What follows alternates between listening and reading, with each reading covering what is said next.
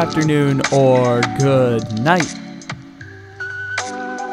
However, and whenever it is you may be listening, thank you for stopping into another fantabulous episode of the Take It Easy podcast live on the Believe Podcast Network, except it isn't live because it's a podcast. Welcome in, everybody. It is November 2nd, according to my count, and I hope y'all are having a fantabulous November 2nd because it's deadline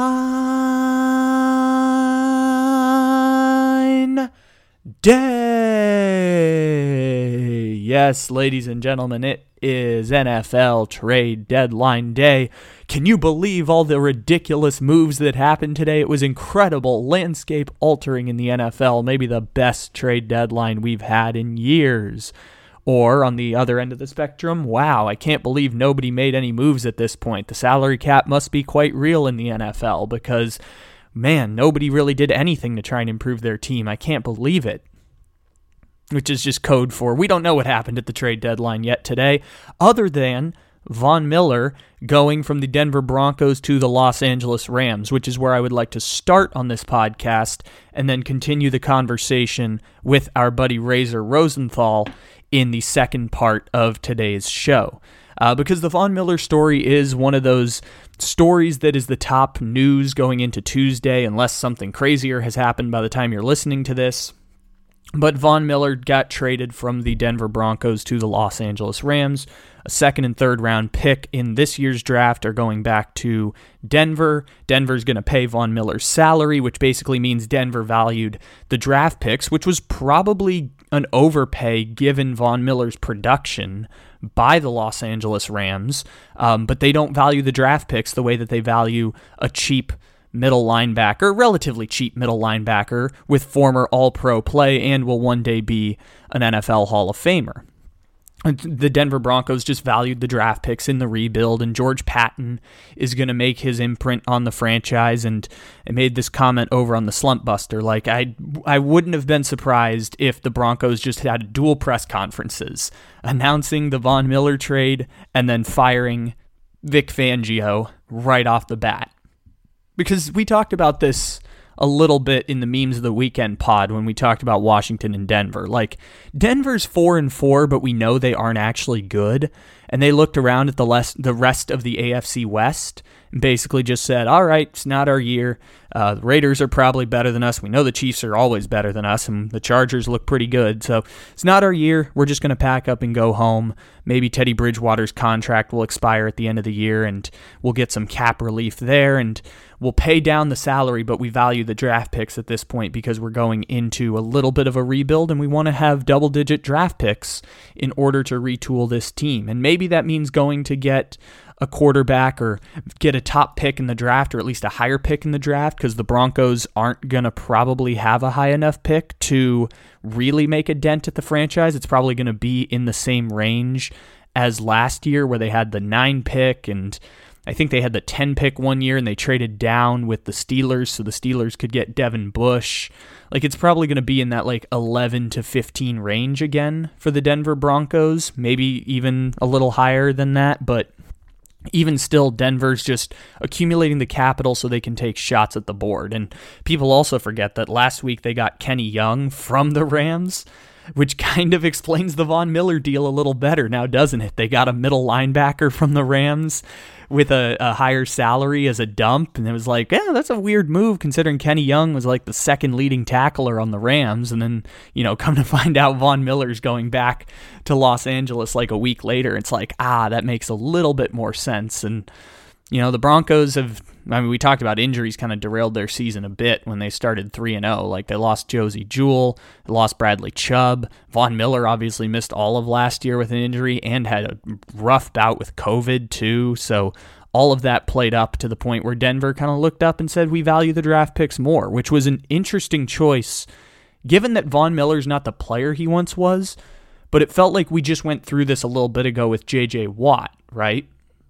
Where you have a cornerstone piece of your franchise. This is someone who's going to have their number retired for that team. They're going to go into the Hall of Fame, and all of the, the fans of that team are going to go pour into Canton to celebrate that guy's Hall of Fame ceremony. Like one of these generational type of players famous for that uniform. And I was reading a, uh, an article on SB Nation summarizing the trade. And one of the things that they put in there that kind of took me back a sec was the best Broncos player since Champ Bailey. And Champ Bailey, I know he just got into the Hall of Fame recently, but Champ Bailey feels like a distant memory for myself because Champ Bailey was when I was a child and I got the back end of his career. And so you didn't really get the prime Champ Bailey where he was like single handedly carrying the Broncos to a victory over Jake or with Jake Plummer over Tom Brady. But also, I kind of got the back end of Champ Bailey's career. And he was a first ballot Hall of Famer. He went in, I think, this year, but it was the 2020 class. So Champ Bailey is one of those names that kind of resonates in the back of my head, but that feels like a long time ago. And I realized, like, yeah, Von Miller is that dude from that 2011 draft class, which always gets brought up whenever J.J. Watt moves around or Cam Newton gets cut, is like, or Richard Sherman, his career comes to an end, or one of the players from that class retires because the 2011 draft class is maybe the best draft class in any professional sport ever. And every time someone comes from that class, and Von Miller was right at the heart of it. Like he could have, should have, would have been the first pick in that 2011 NFL draft class. Cam Newton was the first pick. Von Miller went second. Marcell Dareus was third, but that one he still made a few Pro Bowls. But it, when you go down the list of who the Bills could have had, it feels a lot worse because then you had AJ Green, Hall of Famer, maybe. AJ Green will probably get in eventually. Patrick Peterson, Hall of Famer, easy. Julio Jones, Hall of Famer, easily. Aldon Smith doesn't retire early, maybe Hall of Famer. Uh, Tyron Smith at 9, Hall of Famer. J.J. Watt, 11, Hall of Famer. Robert Quinn, not quite Hall of Fame, but still really good. Mike Pouncey, Ryan Kerrigan, Cam Jordan, he's going to make the Hall of Fame. Mark Ingram, Cam Hayward. Uh, you can go further down and find Richard Sherman and Rodney Hudson. Justin Houston is down there in the third round somewhere. Uh, I think there's one more fun name in there somewhere. I forgot who it is now, but I think there's. Oh, Jason Kelce. He's going to be a Hall of Famer. That's who it was. Seventh round pick he'll be a Hall of Famer one day. And so that draft class always gets brought up whenever there's a move like this. And Von Miller was at the heart of it. And this is one of those like generational type players who is Hall of Fame good, but was a Hall of Fame talent. And those players don't usually change teams even at the very back end of their careers. And maybe this is a pivot in modern NFL where teams aren't willing to compromise salary cap space and long term futures of the team for those players specifically.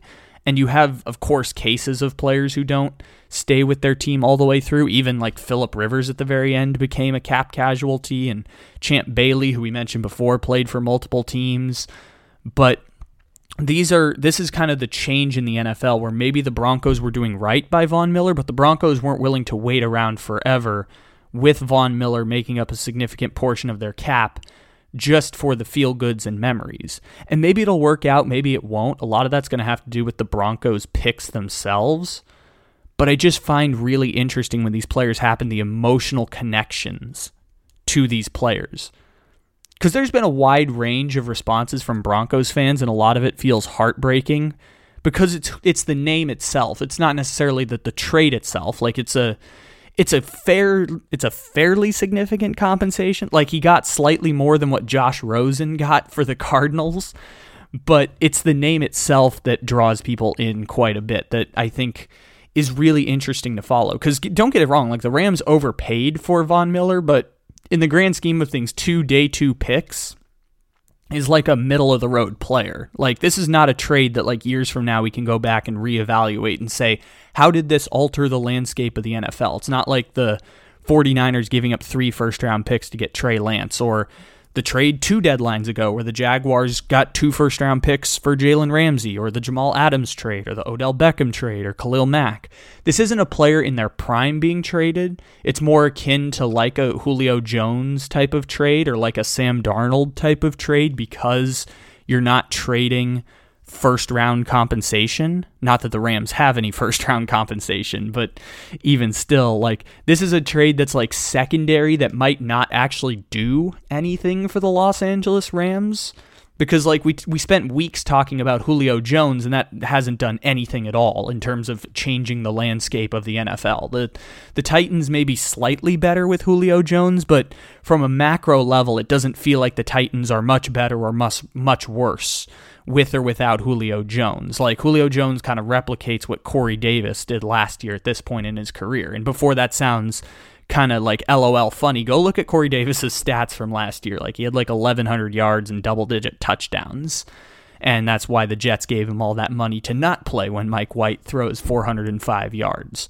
But anyways, back to the Von Miller point, like from the from a macro level, Von Miller is probably not going to change power dynamics in the AFC or in the NFC playoff picture. Like acquiring Von Miller does not make the Rams magically better than the Cardinals. They might have been better than the Cardinals before, they might have been worse than the Cardinals before, but Von Miller's not the difference that's flipping those situations either way, just as JJ Watt is not the player who's shifting the difference for the Arizona Cardinals by being there or not being there. The Cardinals are worse without JJ Watt but it's not like league altering injuries if JJ Watt goes down. The way Derrick Henry getting injured is a league altering injury by perception, which by the way, I do feel like as great as Derrick Henry is and how prevalent that offense is on Derrick Henry, I don't even think this is a an alter a, a league altering injury to Derrick Henry because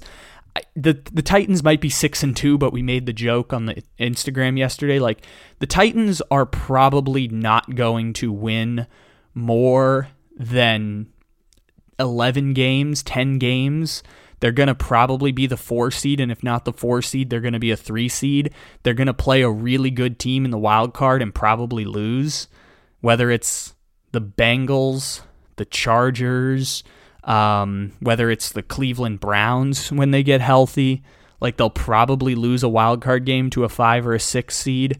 I think that's still going to happen no matter what, even if the Colts have an easier schedule down the stretch and maybe they can close the gap on some of these games. I, I still feel like the Titans, by beating the Colts twice, are in cruise control because I don't think that the Titans are two games worse on paper than the Indianapolis Colts, even if you lose Derrick Henry. Anyways, that's my two cents on Derrick Henry. To bring it back to the Von Miller situation, the way Derrick Henry feels like a league altering move, even in perception, probably not the case with Von Miller. What the story from this for me is is the personal attachment the Denver Broncos had to Von Miller. And maybe they they do more moves at the deadline. You may know about this by this point. Maybe this is a longer ploy for the Broncos to start selling off pieces and capitalize on what appears to be a seller's market because there aren't that many sellers at the deadline and the NFL doesn't have a crazy trade deadline spectacular like Major League Baseball has, which we're also going to talk about that with Razor Rosenthal when it comes to the context of baseball's trade deadline and the Atlanta Braves, but I'll save that for later. Football doesn't really have that crazy buyer's move. Like Jalen Ramsey getting traded at the deadline two years ago was like a wow, this usually never happens type of trade. Mid season, league altering trade usually doesn't happen. And it's not like Jalen Ramsey's trade has been magically league altering. Like the Rams are really good this year, but in the two years since Ramsey got there, they missed the playoffs and they got bounced in the second round. But it does make the Rams a powerhouse. Like the byproduct of having someone as good as Jalen Ramsey and having someone as good as Aaron Donald anchoring your defense means the Rams aren't going to fall into mediocrity. And the interesting part for the Rams, too, and we'll, we'll get to this in a second because we've talked about the Von Miller side enough and a little bit about the Broncos side enough. But what's interesting from the Rams side is if you are a person who values draft picks highly relative to everyone else, you are probably going to criticize the Rams' strategy of trading all of their draft picks for short term players and building a team around like eight stars. I think our buddy Gage Bridgeford called it the stars and duds model, or stars and scrubs, I think it was. Stars and scrubs sounds more right. Stars and scrubs model.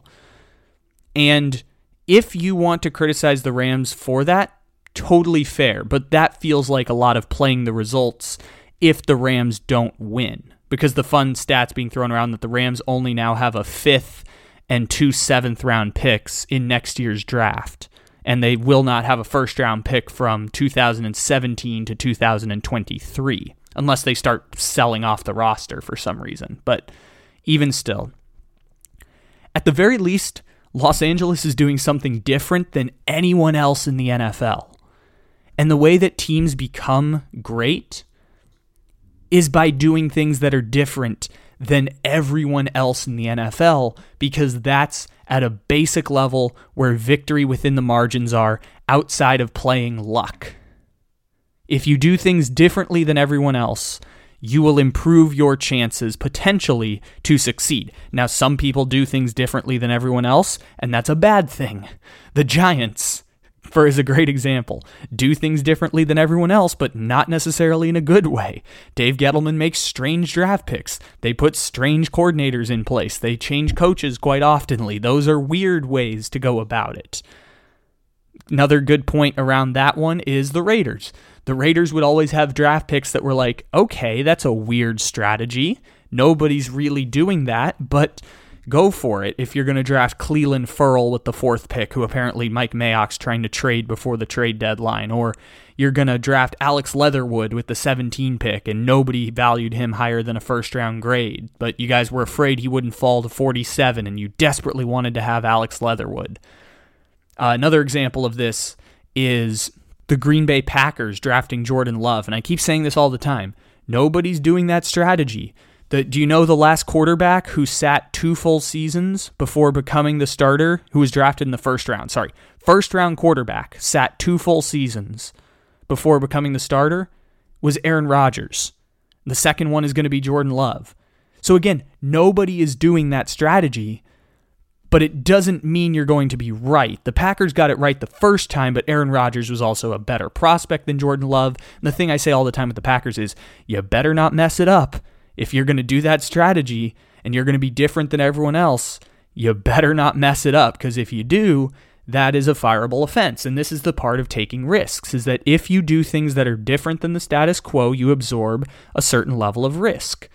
The Rams are absorbing a certain level of risk, even though Sean McVay and I forgot the name of the GM and Stan Kroenke as the owner is probably in a good position to take that risk, or at least safer than most other teams because Sean McVay is a desired commodity in the NFL. There's no jeopardy of Sean McVay losing his job and not finding another piece. He has really great job security. I think Sean McVay, outside of Andy Reid and Bill Belichick and Mike Tomlin and maybe maybe another coach in there like John, not even John Harbaugh has the job security that Sean McVay has. So Sean McVay is one of the, is in one of the best positions to take a risk like this, and the GM who's I think it's Les Snead. Now that I think about it, Les Snead and Sean McVay are in a great position to take that risk.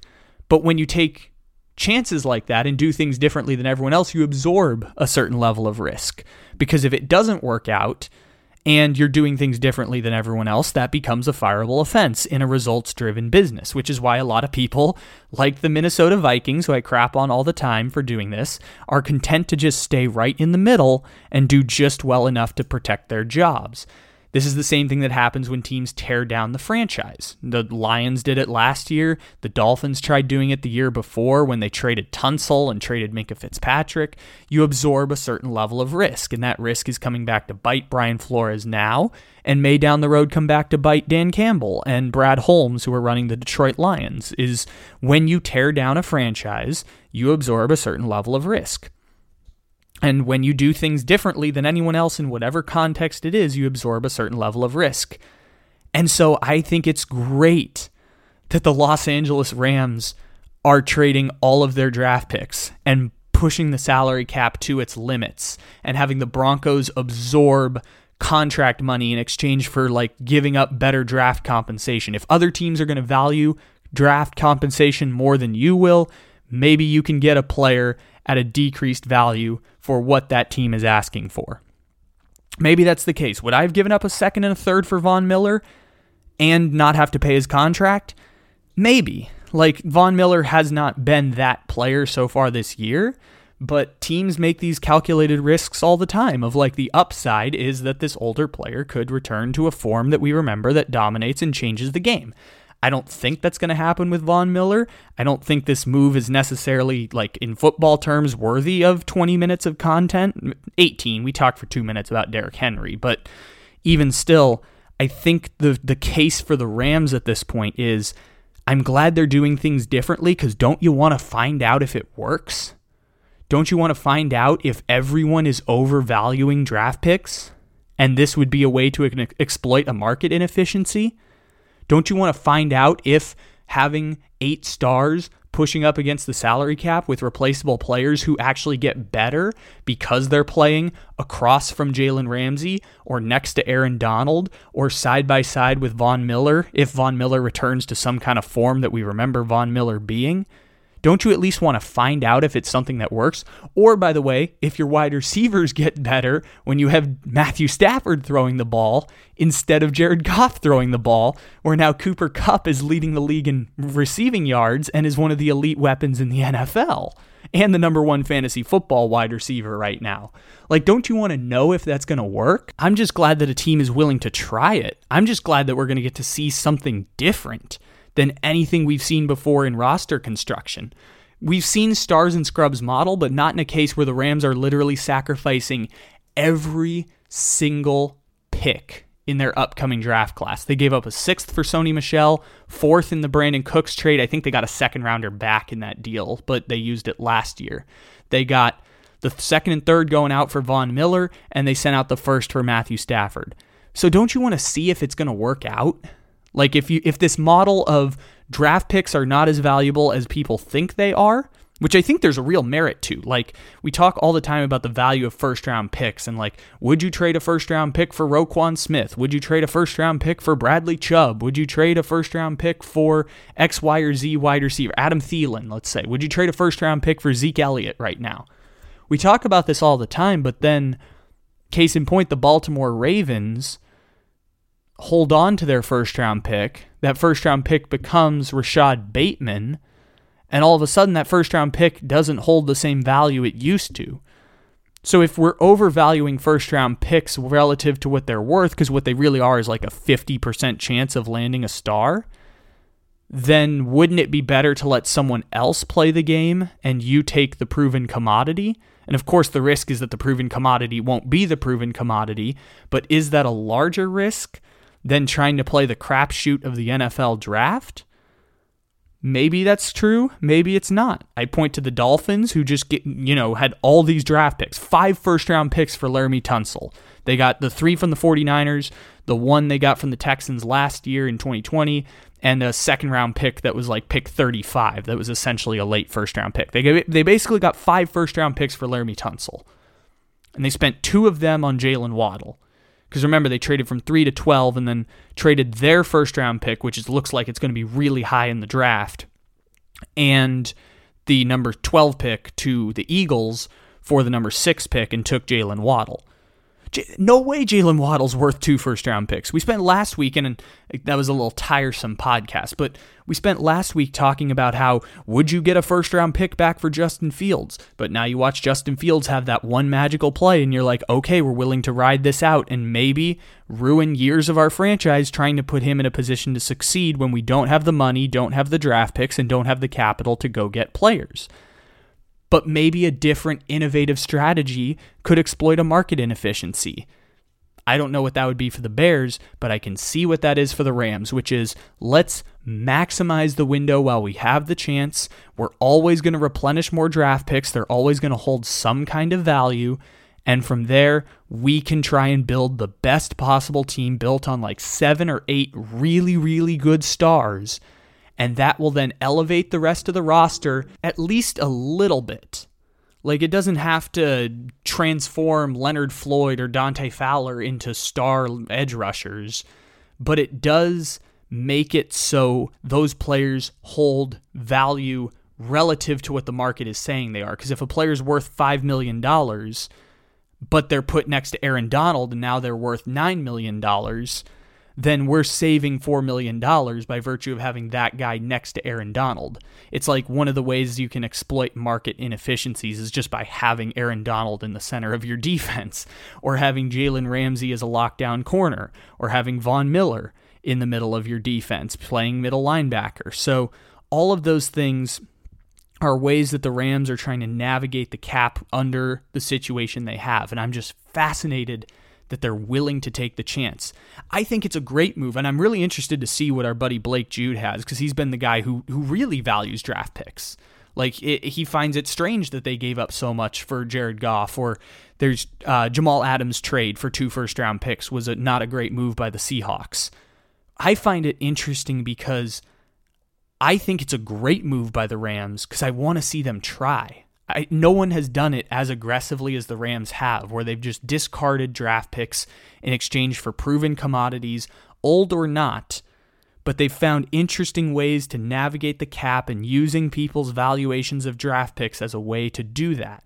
And I'm really interested to see if it succeeds because the returns already are really good. I'm just interested to see how far they can take this. So, with that being said, let us roll along here with our friend Razor Rosenthal here on the Take It Easy podcast. Make sure to check out Razor on Beer Life Sports as well. There's a link to that and his personal Instagram uh, in the description to today's episode because we got game six of the World Series tonight. So uh, let's roll along in with our good friend Razor Rosenthal uh, and his gambling expertise. But also, we kind of just dabble in baseball conversation before a really, really fun game six of the World Series. What are you feeling for Monday Night Football tonight? Oh boy. Uh oh, this should be interesting. Well, Kansas City has let me down so much that it's a no play, Kyle. First of all, it's a no play. Let me just throw that out there. Um, don't love Kansas City's value in the money line. It's too expensive. Number, I think the Giants are, are bad, uh, but they find ways to beat teams such as the Carolina Panthers and the New Orleans Saints that aren't too bad.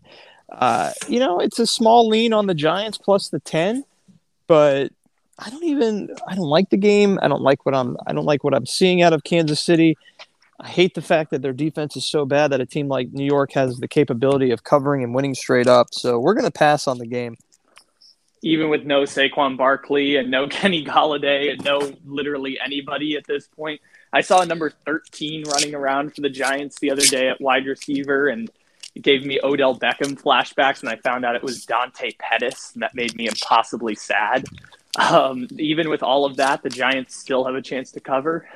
Yeah, they do. I, I think I think Dante Pettis, um, myself, my grandmother, your uncle, can all score on the Kansas City Chiefs. Um, it's just the way things are going with that organization and that defense. It's actually quite pathetic. Should the Kansas City Chiefs just start having open tryouts at this point? Because there's uh, there's some free agents available. I don't know if they've played football in a few years, but there's some people out there who could maybe play better than the Chiefs defense, especially in the secondary probably should have gone after Von Miller today, huh? I mean, I mean, for for God's sake, that's a great pickup for the Rams, and Kansas City needs anything, anything on defense to lift a spark because it's just not there. Uh, it's interesting how the day before the trade deadline, which people will hear this on deadline day, um, is when all the catastrophic injuries happen. So now teams who thought they had playoff chances have to reevaluate now where the Saints are like, do we trade for a backup quarterback? And the Rams get Von Miller, obviously, and the Titans are connected to Melvin Gordon, and then they sign uh, Adrian Peterson. And it's like, okay, this is when all the chaos can set in, and everyone has to make a decision in two days of whether or not they're going to make a move or not. Yeah, tough times for Tennessee. That team is ascending in the right direction. Huge wins over Buffalo, Kansas City, and Indianapolis pretty big setback there with Henry. But uh, yeah, I, I don't see how this team can matriculate into a one or two seed after that loss. That's that's their whole offense. That's what they do when they're up by three or four. Run the ball to Henry for the end, you know, the last 15, 20 minutes of the game, and you just lost that. So tough break for fans in Nashville. What about the Von Miller trade? What did you make of that situation? I think you made a great team, really, really great. Uh, and I think that just shows Denver is pretty much calling it a day. I think the Broncos realize that they have uh, hopefully a future down the road, but this year, sitting at four and four, Vegas, LAC, all these teams ahead of them, and, and just alone in that AFC West, just too much to overcome for Denver.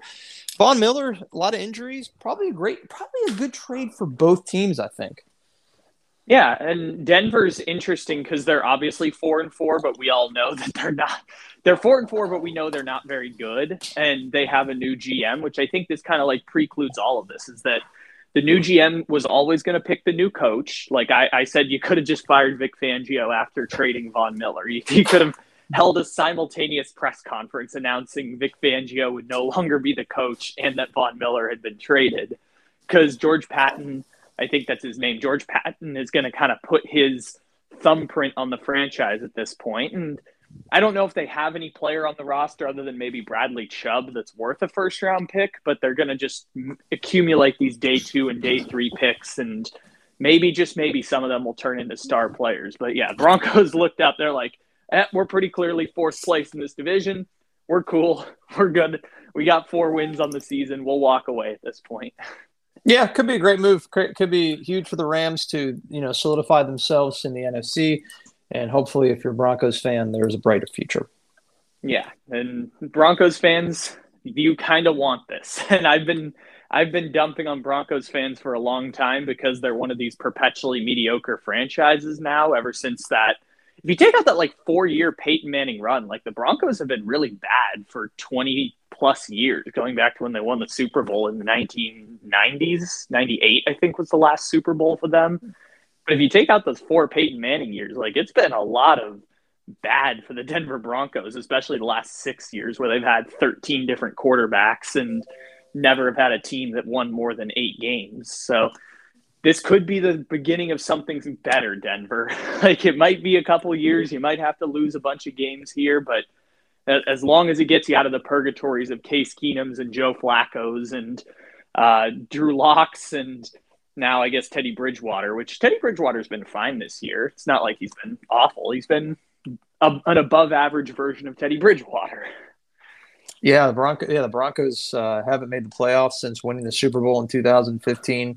I think my best memory in recent past is Tim Tebow versus uh, Pittsburgh winning that game. Uh, and other than that, I mean, that, a long, that's going back a long time ago. I believe it was, uh, did they win that game or who, yeah. who they did win that the, game? Yeah. The, so, the Tim Tebow season is something that's interesting because they would win all these weird games like 17 to 13. But yeah, yeah, yeah, that, that 80 yard touchdown was the game winner against That was Pittsburgh. 2011 perhaps. And they beat, they beat the Steelers. Then they lost uh, probably the Patriots right after that. And yep.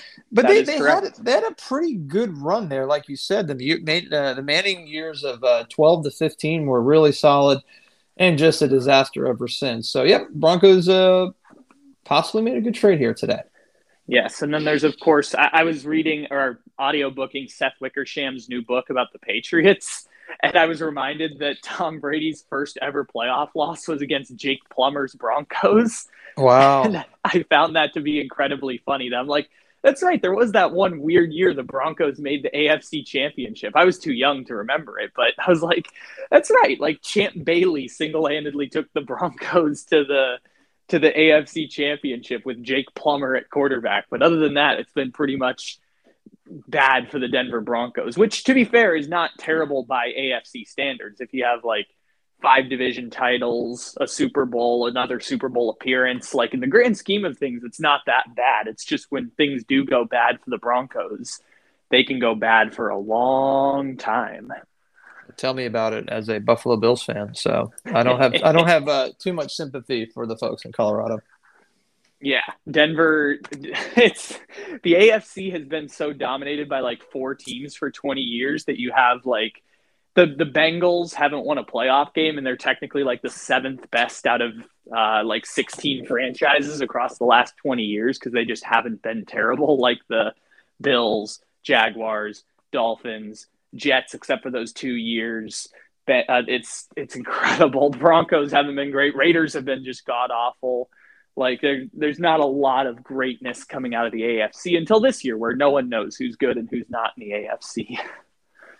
You got it. Well, it's uh, exciting time. We are here in November. A lot going on. World Series exciting last night, huh? I really wanted to ask you about the World Series because we have an off day at the day we're recording, which means by the time people are listening to this, we have Game Six tonight. I've been so fascinated by this series because it it feels unexplainable until you look at it, and then it is super explainable, which is just the Astros are built on their lineup, and when the lineup works, they win, and when it doesn't, they lose. And now they find themselves they I mean they were against the brink yesterday, but now they find themselves going back to Houston and got to win both, I guess, at this point, which is maybe the position they want to be in, but or I'm sorry, maybe not the position they want to be in, but also they can beat the Braves twice because the Astros are probably a better team than the Braves. They are, you know what? They, but yeah, I, before this playoff started, the Astros were much better than the Braves. But the Astros have found themselves in a lot of holes with their with their seven, eight, nine hitters when, of course, they're in an American League ballpark. Uh, Maldonado's actually come up pretty big. They moved Bregman to seven, which I thought was actually a brilliant move just to change up that scenario because Bregman really struggling in the fourth hole. I, I think that the play here, Kyle, here, here's what I'm going to do with the World Series is I'm going to take the Braves to win the World Series right now at a, at a price tag of minus 220. Okay, so you're going to lay you're going to lay a pretty hefty price. But what I'm going to do is I'm going to take the Astros tomorrow. I like the Astros tomorrow. And and if the Astros don't win tomorrow, that's okay because that means you're going to win the series bet with Atlanta. So don't put a ton of liability on this game. This is an even money game tomorrow between the Astros and the Braves. Uh, I, I just I, the Braves have magic. We've seen this in baseball more than any other sport when a team has magic in the postseason, it, the magic just continues on and on and on. And they also just have the better staff, game six and seven, ready to go. So, you know, I don't trust any of these Astros starting pitchers. I trust none of them. They, they could give you absolutely nothing. I mean, look at last night. I mean, it, it, the, the Braves were up 4 0. It shows you how good the, the Astros hitting is, went on. But I don't have a ton of confidence in this in a two game sample set between the Astros and the Braves right now. But I've been wrong. I've been wrong a lot in these playoffs. But here's my safe bet: Houston money line tomorrow. Uh, Braves to win one out of these two games series bet. So in the case of the Astros, I find it interesting because game six, I, I think the rookie's going to start, right? Um, what is it? Garcia, I think his name is the guy who closed out the ALCS. I think he's going to start for Houston, but then after the starters did get crushed a little bit, it ended up turning around a little bit because the Braves only scored one more run the rest of the game. And it was obviously Urquidy coming in and Maton and just going to the bullpen, which is kind of keeping them alive. But the Astros, the Astros pitching staff feels kind of like what we thought, where sometimes they're going to be good, sometimes they're not, because they're names that we respect, like Valdez and Urquidy and – uh, well, Zach Greinke, even Zach Greinke throwing five shutout innings was kind of weird, but even still, in the past, if that had been a thing, I think we wouldn't have batted an eye at it. It's just Greinke's been bad recently, so I feel like they do just enough pitching where the offense needs to generate runs. And I know it. We talked about this on Sunday on the podcast where if Dusty moves around the lineup, which he did, he put Bregman in the seven slot for game five and then moved Correa up to three. Even if you do that, it's the only way they're going to be able to win the series is if Correa and Bregman hit. Because moving it around just means you can manufacture runs because those guys aren't playing well. But being able to manufacture runs kind of just means you're a bad offense instead of an all-time bad offense in by playoff standards. And so yesterday, Correa and uh, sorry, Correa and Bregman both came through. They had RBIs and big base hits. I think Correa had like three hits or something in the game. So those guys coming up, I feel like is going to be fine for the Astros, and it's the reason why I thought they were going to win the series in the beginning. But I also know that baseball's weird, so they can be beat by the Braves on any given day, as we saw in games one and games three, where the Braves just kind of kicked their ass.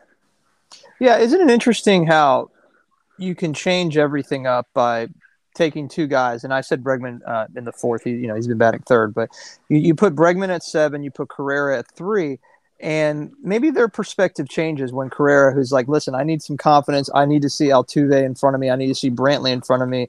And I don't want to see potentially Kyle Tucker, who's one of the hottest hitters. Who knows what, what I mean, Tucker behind me, but it's just interesting dynamic. You know, it, it worked out really well for, for Dusty Baker. Let me give you an interesting stat that, uh, that is fascinating about this World Series. It's historic four out of five games, Kyle, there has been a run in the first inning. So, from a betting standpoint, that has never happened. It's a, it's a prop bet that is the, probably the number one prop bet that most gamblers bet, and that's a run scored in the first inning, yes or no. No is heavily juiced. So typically the no is about minus 170 to minus 200. In this case, it's it's even money, and, and the books are just. I mean, people are just pounding the yes, and four out of five games there have been runs in the first inning, but here's even something that's more fascinating, Kyle. Three out of the four games that, that a run has been scored, it has been with two outs. So, really frustrating if you're betting no runs first inning. So, take a look at that. See what the line is for game six tomorrow. If it's heavily juiced to the uh, no, maybe you take yet another stab at the yes, because it seems like these starting pitchers, especially for the Astros, are struggling early on. So, I'm leaning at a possible small play on yes a run in the first inning as well. Do you think that this is one of those things where these teams are just scoring a lot of runs, or is it just a weird statistical anomaly where it's like it's just a weird probability that that would come true in the World Series? Because if that's the case, then I feel like I would hammer no in the other direction. Yeah, it could be an anomaly, but I tell you, I really just think that it's it's the Astros are the one that are providing this liability. Uh, they're the ones that are really struggling with with starting pitching, starting with the top of the lineup for the Atlanta Braves. Atlanta and they're and they're and, and they find themselves. It seems like in the top of the first or bottom of the first, just depends on where they're at. The Braves are getting into positions to walk a lot, and I'd like to know the stat on the uh, first inning walks that the Braves have generated. But it seems like these starting pitchers for the Astros in the first inning find themselves at a full count nearly every time. That's a ton of pressure. So once we get base runners on, it's it, you're in trouble when you bet the no. And you get some guys with speed that can steal that makes it even more troublesome because you just keep moving batters over. And the time that you get to, to two outs you know you're, you're definitely at this point have somebody on third. The scary part is to have somebody on third with one out because the sac fly is such an easy play in most of these situations. But um, i haven't seen the numbers yet again fascinating four out of five games to the yes a run in the first inning and that pays out quite well I'll, I'll go back to where we were before. Do you know what Carlos Correa's career OPS is in the playoffs? I have no idea. Go ahead. Give me the number. I don't want to look foolish. So Carlos Correa has an 884 career OPS. Okay. Do you know what do you know what his regular season career OPS is? Uh let's let's throw out a number of 579. I'm just throwing I'm just throwing stuff out. It is exactly 884, 884 for Carlos okay. Correa. Wow. He has the exact same regular season and postseason OPS for his career. Okay. So wow. this one feels like Carlos Correa was just in a slump when he was, you know, I think it was like one for 18 or two for 18 or something to start the World Series. And he had an 0 for game against Boston. Yep. Bregman, on the other hand, Bregman's career batting average, which is not the most super reliable stat, but it's telling in this one, his career batting average is 282. And when Bregman gets to the playoffs, his career batting average is 221. So Bregman has, who's played like 80 playoff games now in his career, gets significantly worse when he gets to the playoffs, which is I found interesting because if that's the case, I love the move Dusty Baker made to move Carlos up in the lineup, move Bregman down, and then boom, they put together nine runs and everyone's hitting. And that might be more important when they play a real starting pitcher because obviously this was supposed to be Morton's spot, which by the way, Charlie Morton going a full inning on a broken leg and then being ruled out like 30 minutes later with a broken leg is pretty remarkable. Um, but game five, they kind of just like had to throw things together. Do you feel good about the Braves starting pitching with Fried and Anderson being game six and seven that one four cut out? Yeah, 100% believe there's a massive advantage here with Fried and Anderson. Again, that's why the series price tag is as high as minus 225, depends on where you shop. So I believe one out of these two pitchers will win. And I also think the Braves are in a good position to just kind of, you know, navigate through six or seven innings with these guys. I'm not saying that's going to happen, but the Astros have really probably seems like no chance or path to do that. So they're going to really have their bullpen saved for game seven if necessary. Huge advantage for the Braves. And the Braves are still hitting. I mean, listen, last night went a little bit cold, innings five through nine, but I mean, they still scored five runs. If you would have told me the Braves would have scored five runs last night, be up 4 0, I think I would have bet the house on the Braves. Give me that option because I would have lost. But uh, yeah, I like the Braves here. I mean, I, I never liked the Braves in any of these series. I like the Brewers. I love the Dodgers and I and I leaned a little bit towards the Astros, but I, I am on the I'm chopping here. I'm going to go ahead and chop here with the Braves, and and I'm going Braves in six, and if not seven, uh, they're going to get it done. The Braves are an interesting thought experiment for me on just the macro level because I remember going back to the trade deadline. This is like the biggest buyer's market for hitters that we can remember because you had the Nationals tearing everything down, you had the Cubs tearing everything down, the Marlins were making moves. Uh, a bunch of teams were just dumping everybody they could at the very end, and the Marlin, I mean, the Braves lost Acuna and are still now one game from winning the World Series, and that feels like just from a macro level of if you you can totally reconstruct a team in one trade deadline. And i don't know if that's ever been something that we i've seen at least in recent years going back to like the champion cubs and the champion astros and the champion red sox and nationals and dodgers and tampa bay and some of these yankees teams that have gotten close but no cigar like i, I don't remember a team being totally reconstructed in that way on offense where half their lineup is deadline acquisitions, and they're all making huge impacts. With Soler hitting a homer on the third pitch of the World Series, and Rosario hitting over 400 in the playoffs, and Duvall hitting grand slams. Like it, an entire lineup in one trade deadline. And I don't know if that'll continue year over year, but it seems like we're learning something new about roster construction in baseball. That's amazing stat. Adam Duvall, I think, you know, being the, the most interesting piece of this puzzle. Former Brave tra- in you know in Miami for my Miami Marlins. By the way, I'm a Miami Marlins fan. For those that don't know, um, really? and yeah, I am, I am, and they're they're a bad team. So you know it's uh, it's just one, a lot of my teams are bad, uh, but you know I think uh, I think this is this is destiny. This is this is like we've seen before in in baseball in the playoffs. These these teams find ways to win. You know it's just you get hot and it just keeps on coming so uh, yeah, excited for tomorrow night, and I think the Braves are going to win the World Series. I'll tell you what, this city deserves it. This city's gone through a lot of pain with their professional sports teams, and uh, the Braves have. Uh, if I'm if I'm correct, the Braves are the last team in Atlanta to win anything. Right? I mean, you can even throw in the Georgia Bulldogs, who are obviously a huge part of the Atlanta area, being in Athens, right down the road. They haven't won anything. You know, I mean, mm-hmm. nobody wins anything in that part of, of the state of, of Georgia, in the state of Georgia. So uh, I think the Braves are, are in, in a prime position here to take it all. Yeah, I'm going back. Hawks haven't done anything of note in the last 20, 30 years. Uh, Falcons, obviously, we know what happened there. Two yep. Super Bowl losses. Braves have been one of those cream of the crop franchises in baseball that just always ended up. I mean, they did win the one championship, but given how much winning they did, it feels kind of weird because they should have probably won more. Like, yeah, I think Atlanta's probably got that kind of tortured sports history, but also the tortured kind where you get close and not like my San Diego sports curse where you just never are allowed to be good at all.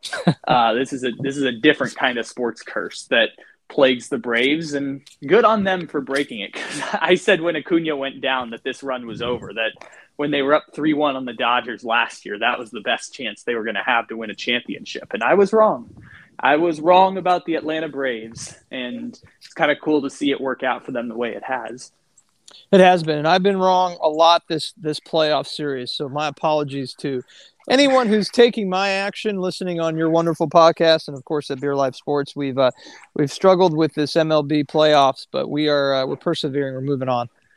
Isn't that playoff baseball though? Like it's just so it can be so like obvious sometimes where it's always the Astros, the the Red Sox, the Yankees, the Braves, the Dodgers. They always end up being the final four teams, at least for the last like four years since the Cubs kind of fell apart and when Cleveland kind of fell apart. Like it's kind of been the same teams, but also just chaos kind of breaks out in the middle of it where Eddie Rosario is a playoff hero and Jorge Soler might win World Series MVP and weird things like that happen in baseball's play. Like Steve Pearce won World Series MVP three years ago. Like weird things. The Nationals won a World Series when they probably should have lost the wild card game because Trent Grisham booted a ball in right field. Like baseball's that weird way where it's so ridiculously unpredictable, but also sometimes can be the most predictable thing in the world. Like last year with Randy Arozarena, where Tampa Bay was technically the one seed, and yet still they felt like a gigantic underdog through that entire playoff run because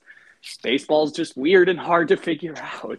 It is. And I would say that, you know, my predictions in the playoffs haven't been bad for the exception of really fading the Braves. I have I have gone against the Braves in a, a lot of key spots and it's probably it's definitely hurt my units here. Uh, you know, but I've uh, I've been I was on the Astros to uh, to get through the White Sox, which I think pretty much everybody was. I uh, I definitely love the Dodgers over the Giants. That that got scary, but these Braves are resilient, and uh, when baseball's over, we're gonna miss it. It's been a fun it's been a fun playoffs.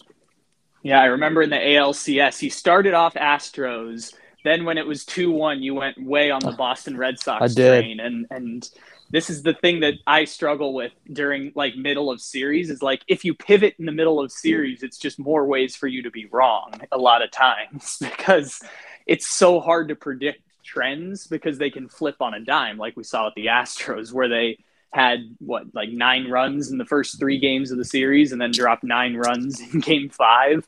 Like it, these things change so quickly that sometimes it's hard to stay set, especially in seven game series. And basketball and baseball specifically because those series just go on for such a long time. Yeah, yeah, you're right. You, you really can't pivot. I think you made a good point there.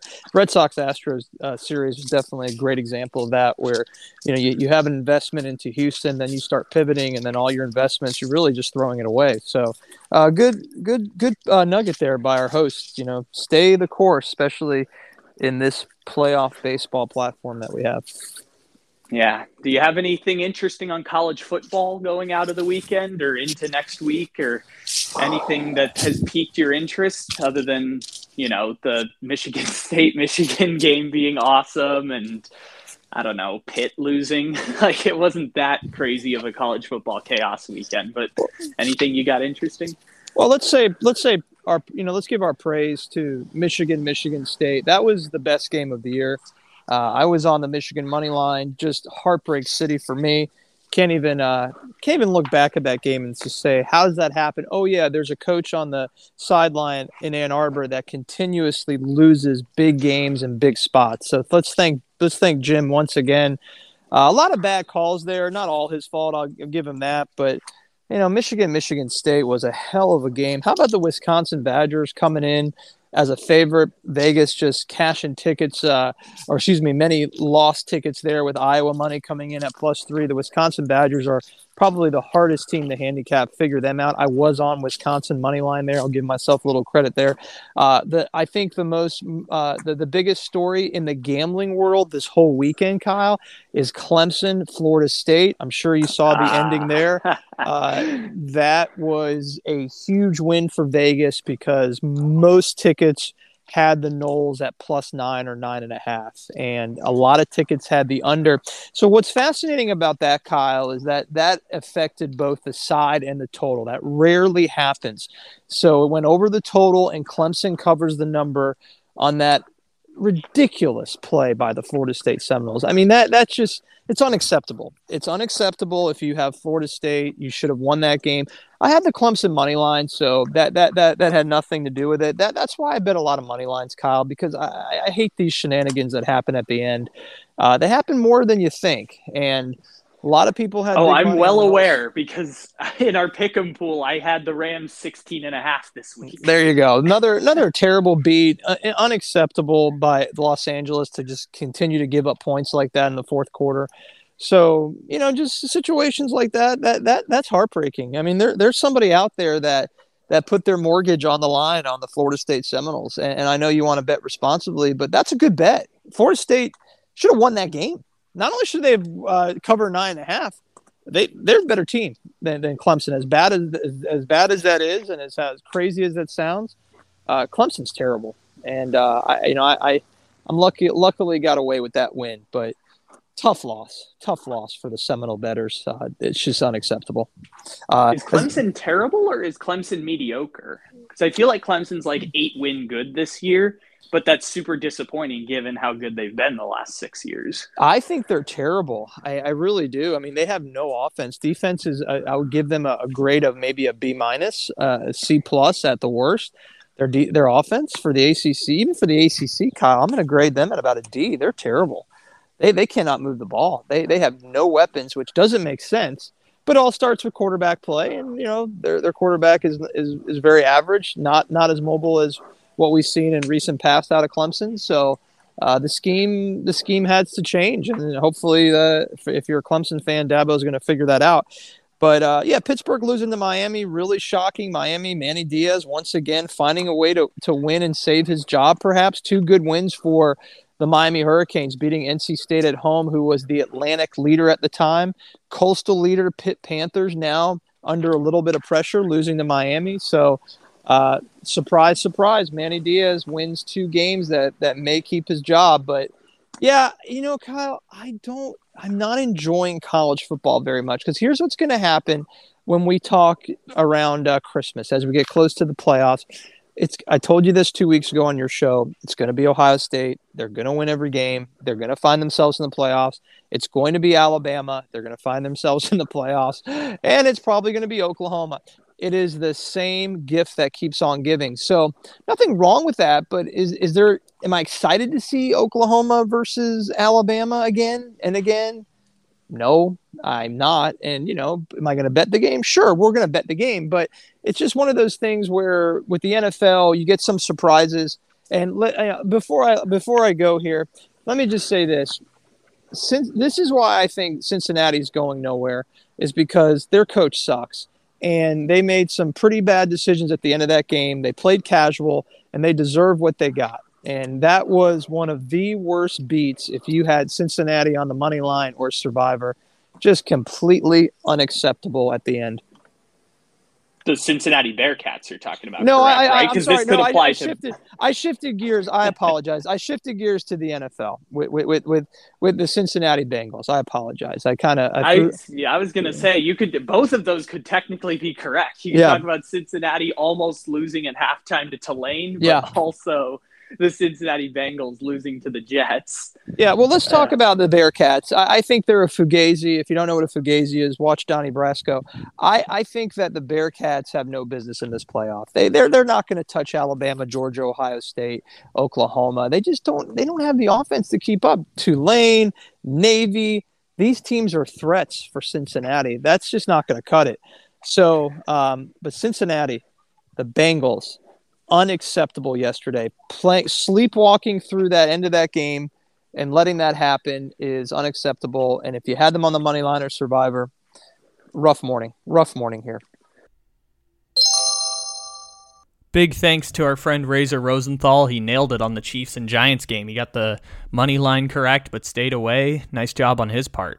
Um, wanted to finish off the pod today for those of you who are the loyalist of listeners that stick through all the way here um, because I don't know whether it was because I put a PSA out on the memes of the weekend and the NFL Monday pod, but uh, because it was a new month, our statistics reset on Believe. And so you guys came through with our first ever thousand download day on the podcast. And that just made me feel really good. But also, with those thousand downloads, we officially eclipsed in the two, close to two and a half year history of the podcast, 755 episodes. We have hit 100,000 downloads in the history of Take It Easy. And so I want to say thank you to each and every one of you because that feels so cool to hit that benchmark. Um, it's amazing that we're even talking about 100,000 downloads on a podcast, especially when we first started, that there was only a, couple, you know, dozen on the podcast. And so um, I wanted to say thank you to each and every one of you. And I love you so much for all the support you've given to this podcast. God damn, I'm choked up right now. I didn't think that was going to happen, but. Um, in the history of the podcast, we have hit 100,000 downloads now. If you go back to the 87,000 that we had over on Anchor. And then here in the last just under three months, we've got 13,000 more here on Believe. So thank you to everyone who has supported us through and through all of this. Um, 700 plus episodes. It's, I mean, we talked about it a little bit when we went out to Sacramento. Like, y'all are helping fund these dreams and making it a little bit easier for me. Um, I thank you so much to everyone who's continued to support the podcast throughout the years and through our transitions and through our different phases and all the people who follow on Instagram because it's a super duper cool accomplishment. And uh, I'm just so damn appreciative of everything that y'all have done for us and I don't again I don't know whether it was because we asked y'all to download. By the way, let's see if we can do another thousand download day. I'm not keeping my hopes up on that one, but if y'all can hit a thousand downloads in a day, like anything is anything is becoming possible at this point. So thank you to everyone for supporting us. Um, I, I love each and every one of you again. Um, to the first 100,000, next goal, 200,000. Maybe we'll do it in faster than 758 episodes or 755 episodes plus uh, two and a half years of work and effort going into it. So, with that being said, ladies and gentlemen, take it easy. We'll talk to you again tomorrow. Love you. Have a great rest of your day.